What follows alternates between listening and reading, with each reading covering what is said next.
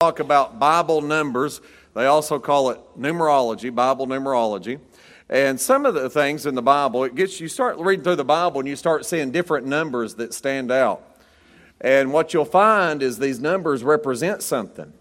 Now, they might represent something eight out of ten times, and a couple times they don't represent it. And so, what's that saying is it doesn't always follow suit, but for the most part, there are some numbers in the Bible that you can look at and you can say, you know what? That number means this. There are some numbers in the Bible you can look at and you can say, I have no idea what that number means. And to different people, you start studying different people, and I don't know if there's a definitive work on that, but through the years, I've studied a lot of different just wherever you could get information about it. And a lot of people differ on numbers in the Bible. There's some numbers that almost everybody agrees on, then there's some numbers people don't agree on. But numbers have a universal significance to them. Just like music, music has a universal significance to that. And uh, they, um, I mean, there's certain classical music and things that can be played around the world, and it doesn't matter what language you speak, you can get something from it.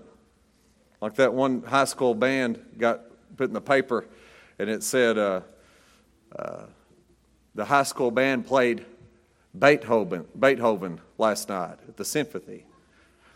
Beethoven lost, it said, as a headline. so must have been pretty rough. So anyway, but anyway, it's not supposed to be that way, but must have been pretty bad. But so there's supposed to be a universal significance to it. And then you get in colors. Colors sometimes have a universal significance. Red, what's that look like? What's that stand for? Blood, that's right. Black, sin. Black's almost always bad. Now you start talking about, and white's almost always good. Now, uh, almost every time, thank you, brother. Almost every time you say well, that racist up there, we're not even talking about skin color. That has nothing to do with what we're talking about tonight. We're talking about colors in general. And Brother Tim was very quick to say, he's not black, he's brown. Your hair's black, though, right? That's right. Yeah, that's right. That's it. He is. You're not really white either. I mean, you're different, you know, just all different shades there. But that has nothing to do with what I'm talking about. So I'm talking about numbers. This is black right here. Now, it's not going to be bad this time, but a lot of times it is. As a matter of fact, if you got a cowboy, and he's usually, if he's a good guy, he's dressed in white. If he's a bad guy, he's blessed, dressed in black. If uh, something's bad and you can't sell it, they put it on the black market. If a person is the worst person in the family, they call him the black sheep. If a person um, uh, gets run off, he gets blackballed.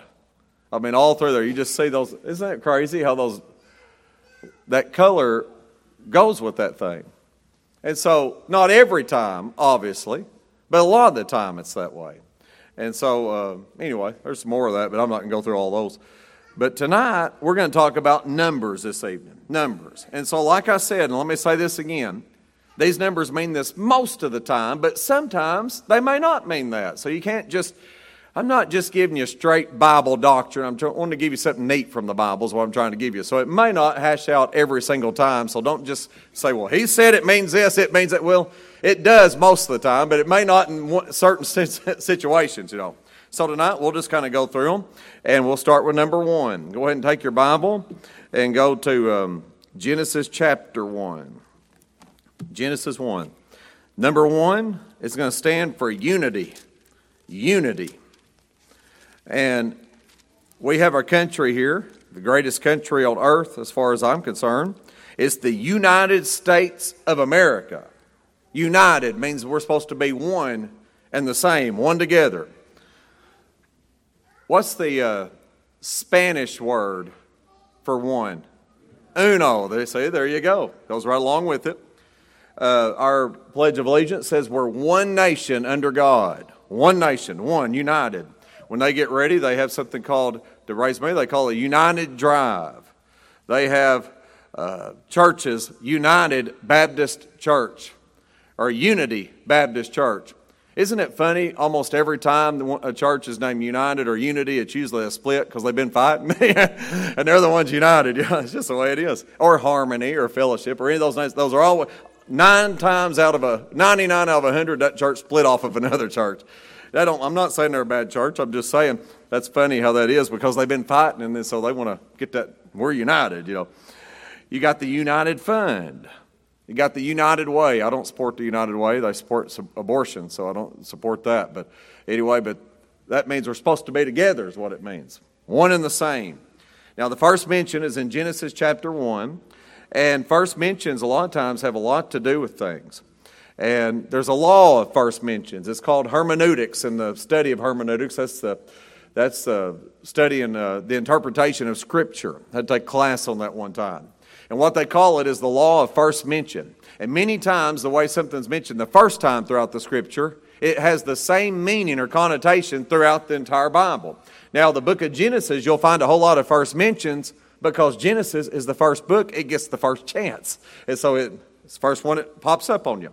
Well, in Genesis chapter 1 and verse 9, and God said, Let the waters under the heaven be gathered together unto, look at this, one place. Like all these waters come together in one spot, one place, and let the dry land appear as it was so.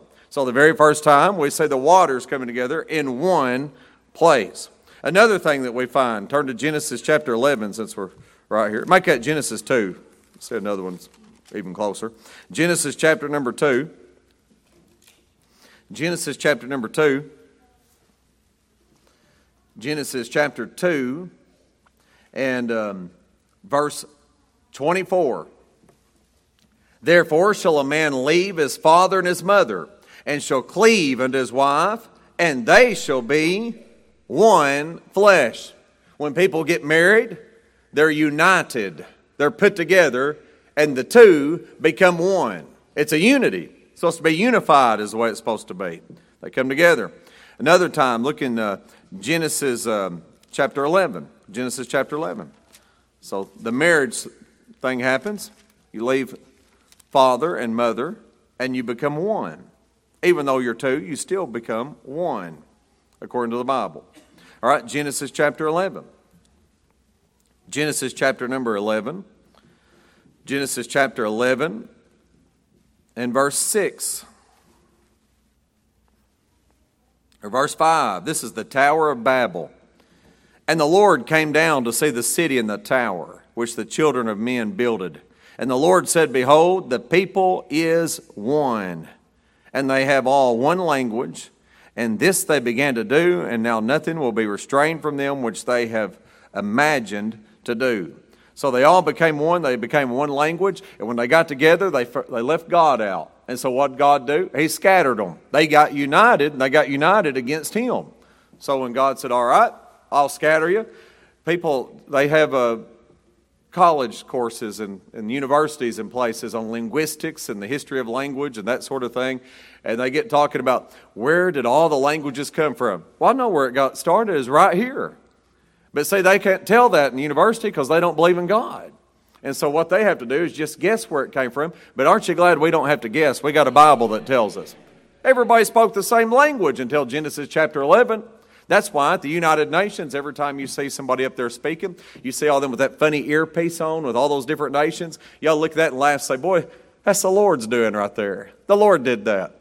Because before Genesis 11, they could have assembled all together and heard everybody in the same language because there was only one language. So God did that. God changed everything up. All right. Uh, how about uh, some more here? Uh, I'll just give you a few. How about in Ephesians chapter 4? I'm not going to turn there. But in Ephesians chapter 4, verses 4 through 6, what you find is seven distinct unities. Seven distinct unities. One hope, one faith, one God, one body, one Lord, one baptism, and one Spirit. One. So one is a number of unity. And just about everybody that's what I would call fairly halfway conservative, they're going to agree with that one. That's probably not really a one that people fight over. All right, how about number two? Number two. The first mention is going to be in Genesis 1 again.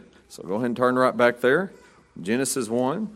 And it's going to give you the what it means, and it's, it's right. That's where it's going to go. Genesis chapter number 1. All right. Genesis chapter number 1, verse 16. And God made two, there's your number, great lights. The greater light to rule the day and the lesser light to rule the night. He made the stars also. I like how he just throws that in for extra right there. Oh, by the way, he made the stars too. That's what he's saying right there. Like it's not even a big deal because it wasn't a big deal to God. He was able to just to speak them into existence. That's a big deal to me and you. But when you're as powerful as God, He can do anything He wants, and all He's got to do is speak to do it. Boy, that's amazing. That tells you the power of His Word. And here's His Word right here. We've got a copy of His Word. The same guy that said, Let there be light, and there became light, is the same one that wrote this. They say, well, man wrote the Bible. Man didn't write the Bible. My goodness, if man had written the Bible, it'd be a whole lot different than it is right now. They'd be glorifying themselves a whole lot more. Oh, Moses wouldn't have been telling about how God got mad at him for spiting the rock twice and how he got in trouble for killing the guy and all that stuff. He wouldn't have been telling that stuff. You say, why? Because Moses didn't write it. When people write about themselves, they try to build themselves up, make themselves look better. But God wrote this book. He just used man as his instrument. And if man had written it, there'd be contradictions in it. People say, well, there's contradictions in the Bible. I'd love for you to show us one. I've been looking for one for years. I still can't find one. You know why I can't find one? Because God's the author of this book. This is His Word. And so if I wrote it, there'd be contradictions. There'd probably be grammar problems, sentence structure. I mean, we would be in a mess. But thank God I didn't write it. the Lord wrote it. So that's why it works out just right. All right. Verse 16 And God made two great lights. The greater light to rule the day. What was it called? Sun. And the lesser light to rule the night. What would that be called? The moon. Made the stars also. What he's telling you is right there on the fourth day, God made the sun, the moon, and the stars. That's when it all happened on the fourth day. You say, well, what's that two got to do with? It's division. He made two lights two great lights. And what they did is they divided the day from the night. They divided light from darkness, is what they did. So you find that division. In Genesis 2, God said it wasn't man, uh, good for man to be alone, so he put man asleep. And God performed an operation on him. And he divided his skin and went in and got a rib out of it. And he got that rib and he made a woman. And God made her, and you know what He did? He divided man into two. Woman came from man. That's what the word means man with a womb, woman. Adam saw Eve. You say, Where'd she get the name at? Well, when Adam saw Eve, he said, My goodness, that's the best looking woman I've ever seen. now, I don't know if it says that, but she was the best looking woman he'd ever seen because she was the only woman. That's true right there. Well, let me just say, God divided that man into two, and he made a man and he made a woman, which is a good thing. That's a wonderful thing. If God had not made man and he not had made woman, me and you wouldn't have been here. So we ought to be thankful for that and thankful for what the Lord's done. Did you know um, Amos 3 3 says, How can two walk together except they be agreed? The truth is, they can't. If they're not agreed, there'll be a division. You have to become one in order to walk together. Do you know why our church one of the great things about our church and why we can come together and why we don't fuss and fight, because we all believe the Bible. We're Bible believers. I had a guy the other day, he said, Well, why can't all the churches just get together? I don't understand why they can't all come together. I'll tell you why. We don't believe the same. That's a good reason right there. You mean to tell me that I get up here and I'm going to preach what the Bible says? Man saved by grace through faith, Jesus plus nothing, Jesus minus nothing. And then the next guy says, Well, it's my Sunday now. Now, in order to get saved, you got to be baptized in water. And that's where you get the blood. And I'd say, no, that's not what the Bible says. And the next guy says, well, it's my Sunday. In order for you to be saved, you got to join the church. And if you don't join the church, you can't go to heaven. And we'd say, no, that's not right either. And then the next Sunday, somebody'd say, well, you've got to keep the golden rule and be a good boy or a good girl. And if you're not, you can't go to heaven. And we'd say, baloney on that. The Bible says Jesus is the only way to heaven. That's why we can't come together. We don't believe the same. We've got to believe the Bible. Now, I call myself this all the time I'm a Bible believing Baptist. That's the kind I am. The average Baptist does not believe the Bible.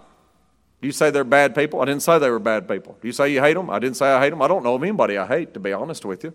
You said they're not going to heaven. I didn't say they weren't going to heaven. I think there's all kinds of people in all kinds of religions all over this town going to heaven. Now, some of them think I'm going to hell because I'm not part of their religion, but I don't believe that about them. I believe if they've accepted the Lord Jesus Christ, their Savior, they're going to heaven. That's how I believe. I believe you got to go through Him. See, it's not a church that gets you there, it's the Lord that gets you there. But what I'm saying is, sometimes I don't agree with what the Baptists say. I'm taking this book over any organization, denomination, preacher, pope, president, council, you name it, convention, association. The Bible trumps them all, and including me, it trumps me. And there's things that I preached in my ministry, especially early on, where you just, you know, you got to grow. You don't know everything. I still don't know everything. And, but I know more than I did then. But I look back and I say, Ooh, I don't know if I was right about that, you know. And it might not have been a major doctrine, you know.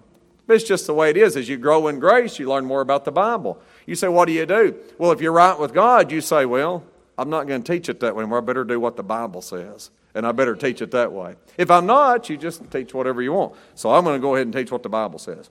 All right. I think, two is division. I've seen some say that it's union, but I don't believe that. I, uh, now, you get somebody disagrees on something like this. This is not a doctrinal thing that you get mad over and say, well, I'm leaving and I'm, I'm not fellowshipping with that person.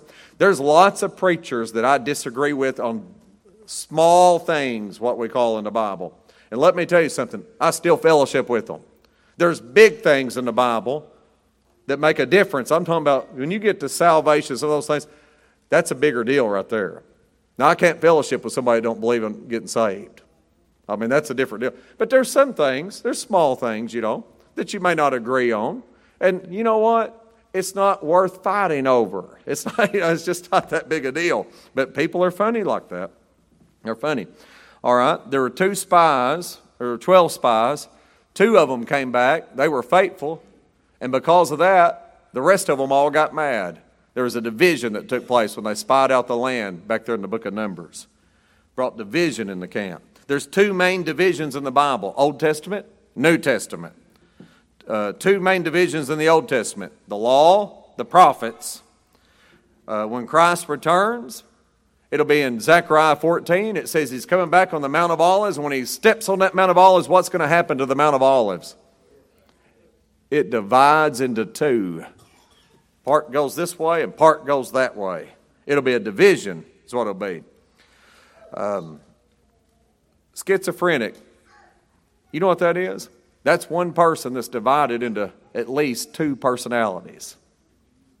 Like that guy got on a elevator and there was another man standing in there and the first guy said, I'm feeling a little schizo today. Another guy said, That makes four of us. All right, number three. We're just playing. Number three. Three means divinity. Divinity.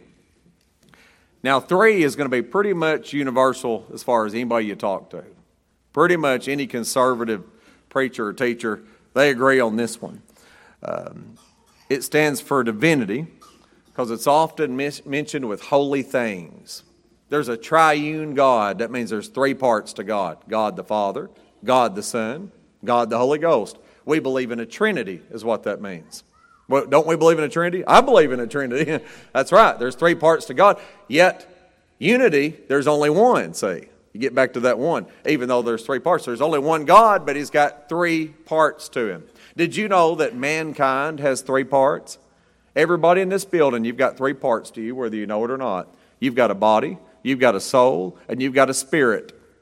You say, why is that? Because you were made in God's image originally, man was.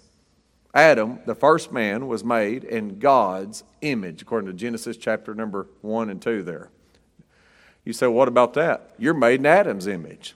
If you're made in his image, then you got three parts to you. You've got a body, you've got a soul, and you've got a spirit. Everybody's got it. Three parts. See, that's a divine thing. The pattern was the God. We find that um, when it speaks of the Lord, it says the Lord Jesus Christ. Three parts. Um, and God the Father, God the Son, God the Holy Spirit. Those cherubim in Revelation chapter 5 and 4, when they get worshiping the Lord, they say, Holy, holy, holy.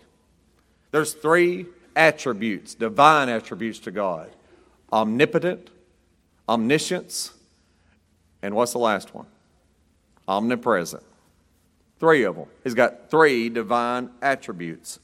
Scripture has three applications. It's got a historical application. This happened a, a specific time. It's got a spiritual application. You can spiritualize it. Spiritual applications make good preaching. They're good. You just don't want to get you want to stay with the right doctrine, but you can spiritualize any text. And then there's a doctrinal application. Three parts to Scripture. There are three three applications to it.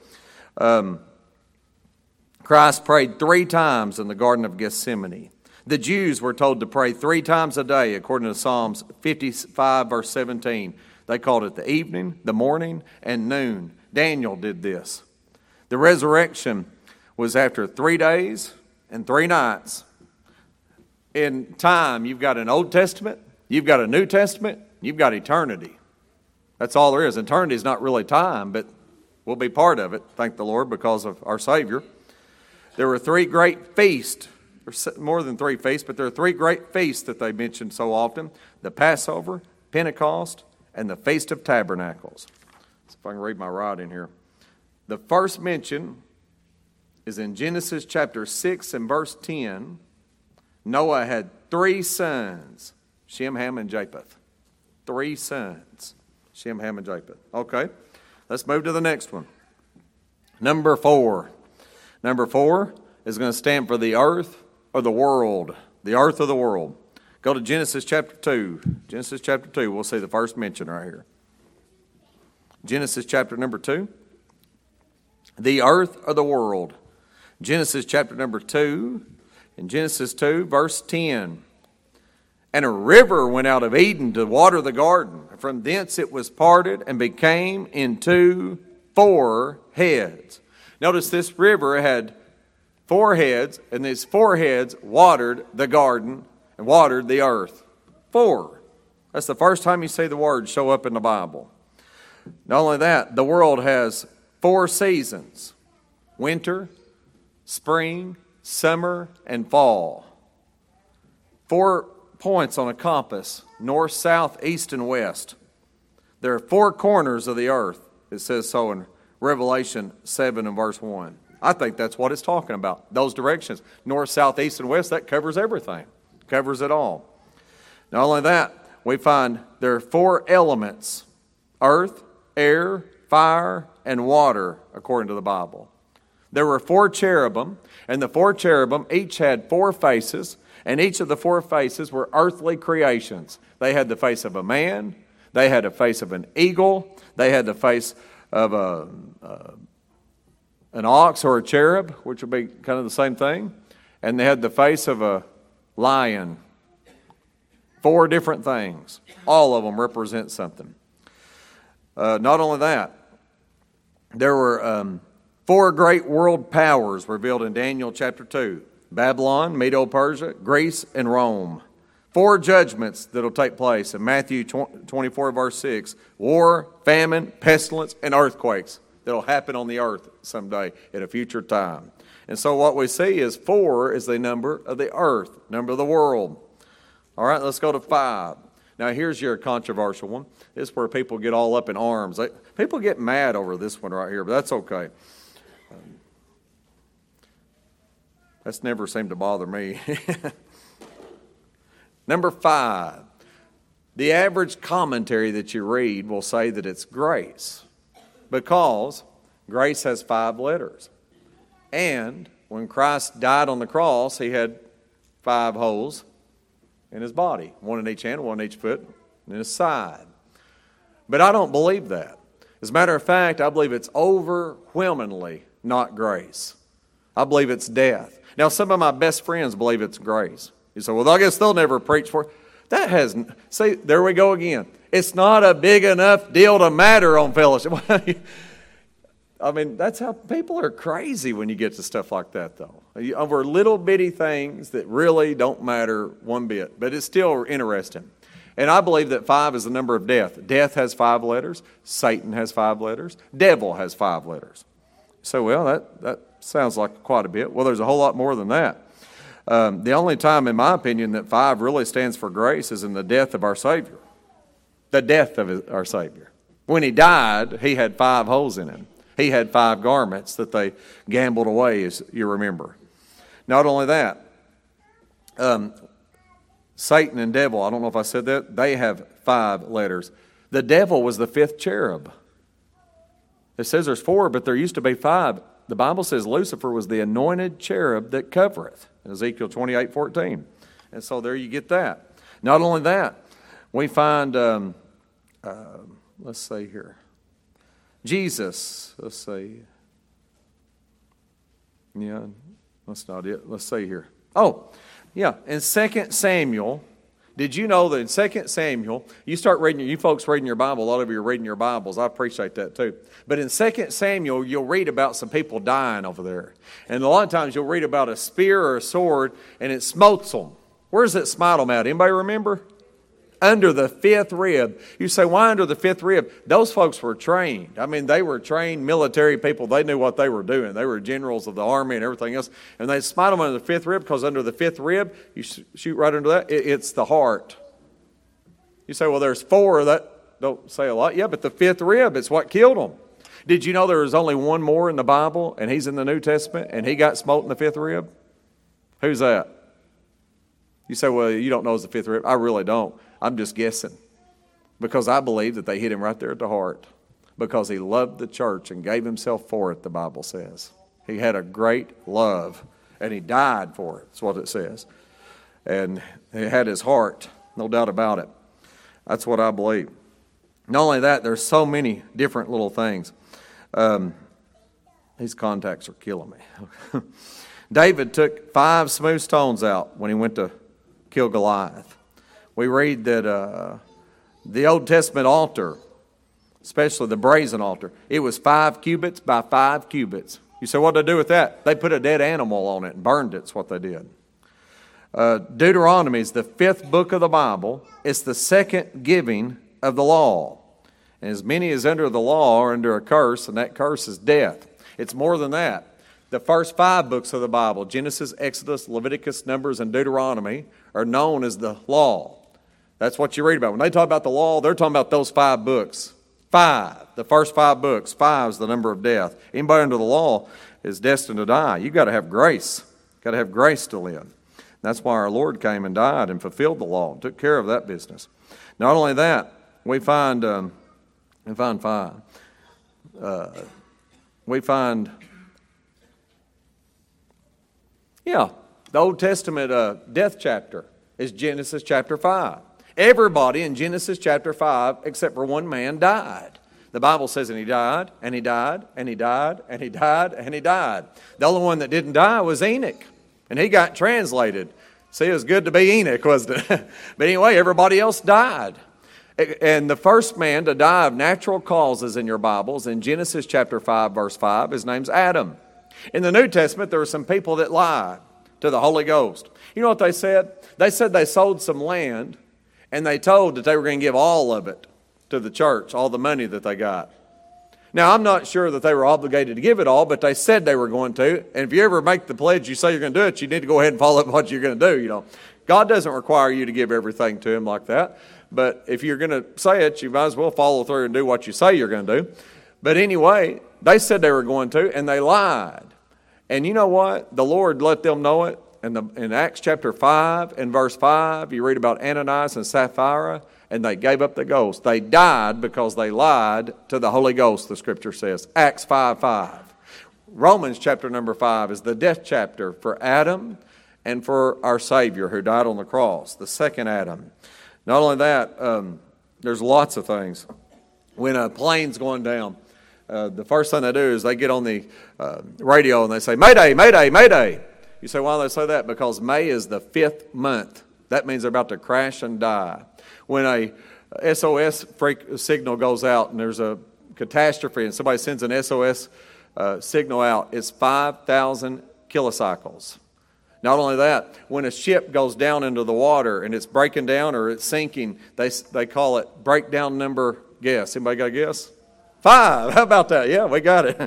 That's right. Say why? Because five is the number of death all through this thing. It's amazing how many times it is. Uh, it's unreal, really, to be honest with you. So, anyway, that's just quite a bit of it right there. Um, How about uh, five? Okay, five's death. So what time it is? Okay, we got time for another one. How about number six then? We'll go to six. Six is going to be the number of man. Most people is going to agree with this one too. Genesis chapter 1. Oh, I'm there. Genesis chapter 1. The last verse of Genesis 1 is verse 31. Genesis 1:31. And God saw everything that he had made, and behold, it was very good. And the evening and the morning were the sixth day. The sixth day. Do you know who got made on the sixth day? Do you know what he made that day? He made man on the sixth day. Man was created on the sixth day. You say, when did man show up? The sixth day. I mean, you read about the first, second, third, fourth. Fourth is the sun, the moon, the stars. You read about the animals, all that stuff. Number six, that's when man showed up. So the earth was here for five days before man came about. And on the sixth day, bam, here comes man. And so that's the first mention. The kingdoms of man are to last 6,000 years. Take your Bible and go to 2 Peter. 2 Peter chapter 3. 2 Peter. The kingdoms of man. Now you've got the uh, young earthers and you got people that are long earth, whatever. Make us billions and billions and all that kind of stuff. I personally don't believe that. I've got friends that do. Said, and they're still friends of mine. Isn't that amazing how you can disagree on some things and still be friends? I personally believe that the earth was created in six literal days. As a matter of fact, a day, when he talked about a day in the Bible, he said the evening and the morning were the first day. That's a measurement of time. That's all a day is, just like an hour. An hour is 60 minutes. It's a measurement of time. A day is, a, is 24 hours, it's an evening and a morning. A month in the Bible is 30 days. Now, over here, it can be different because the lunar calendar and all that stuff. But in the Bible, the Jewish calendar, 30 days, what you have right there. A year was 360 days over there, and it still is. Over here, a year is 365 days. So it's a measurement of time. Well, 2 Peter chapter number 3, and 2 Peter chapter number 3, verse 8. But, beloved, be not ignorant of this one thing, that one day is with the Lord as a thousand years, and a thousand years as one day. You say, what's important about that? Well, if that's the case, then those six days of creation and the seventh day when God rested is a picture of the entire time that the earth is here and that mankind is here. What that means is there's got to be about 6,000 years of history and then God's going to rest. You say, when's he going to rest? In his millennial kingdom. This day seven, the 7,000 years. When he ushers in the millennium, the 7,000 years, that's when he comes and rests, just like he did after he created everything and saw that it was good. God rested on the seventh day. So if that's right, the earth's going to be here somewhere around 7,000 years. Now, see, there, there's a problem there. So you got to be careful, and we got to protect the ozone. You don't hear as much about that anymore. Global warming. You don't hear that much anymore either. What did they change that to? Climate change. That's it. That's right. So they keep they just change it as they go. You couldn't get rid of this earth and world if your life depended on it. They said, "What'd you do on uh, Earth Day. The guy said, Well, I opened three cans of Freon and burned a tire. well, I wouldn't do that. I mean, you might go to jail over that. That's probably not wise. That'd be done. When I was a kid, they burned tires all the time. Nobody got in trouble back then, but it's different now. So don't, don't do it. not recommend it, but that's just a joke. But what I'm saying is, you couldn't destroy what's going to happen because I've read the back of the book, and the one that's going to destroy it all is the Lord Himself, and it's going to be after the millennial reign when He destroys everything, and that's when you see a new heaven and a new earth. You say, How do you know it's going to happen that way? Because the book says it is. NASA can't change it, the government can't change it, um, environmentalists can't change it, nobody can change it. I'm not for going and bulldozing down every tree in the forest and stuff. I wouldn't want to, I mean, I don't want to do that. I don't care about that kind of stuff. But I'm not a tree hugger either. If it gets in the way, cut it down. That's how I feel, you know. You say, well, there's a bird's nest. They'll find another tree somewhere else. That's just the way it is. Put the pipeline in. That's how I feel about it, you know. There's jobs right there. So you're nuts. Well, that's right. I am nuts. But I wouldn't even argue that point. what I'm saying is, that's how long it's going to be here. Well, I got to get ready to close here. We're talking about the sixth day, and we've done got off on all kinds of stuff, haven't we? Six means man. Six means man. Man has to work six days, he rests on the seventh. The Hebrew slave was to serve six years. Now take your Bible and turn to Revelation 13. I'll show you something here. Revelation 13. Revelation chapter number 13. Revelation chapter number 13. And in Revelation chapter 13, this is the whole chapter is about the Antichrist. Coming soon. Revelation 13. Revelation 13, verse 18. Here is wisdom. Let him that hath understanding count the number of the beast, for it is the number of a man and his number is 600, three score and six, or as we'd commonly say, 666. You say, what's the number? It's a number of a what? A man, is what it says. And there's your six. That's what 18 is anyway. 18, 6 plus 6 plus 6. Verse 18 right there. All right. So you get that, and you get those sixes. So 666 is the number of the Antichrist. There just happens to be 18 types of Antichrist in the Bible. 6 plus 6 plus 6. The World Bank code is 666. The UPC is an 18 digit number divided into three sixes. Six. Six is the number of man. All right. We better stop with six tonight. So we've got the first six of them knocked out. And we'll pick up with number seven next Wednesday, Lord willing. Any questions or comments there?